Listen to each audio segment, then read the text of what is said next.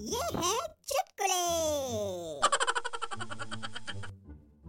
एक आदमी ने चिंटू से पूछा बेटा आपके पापा का नाम क्या है?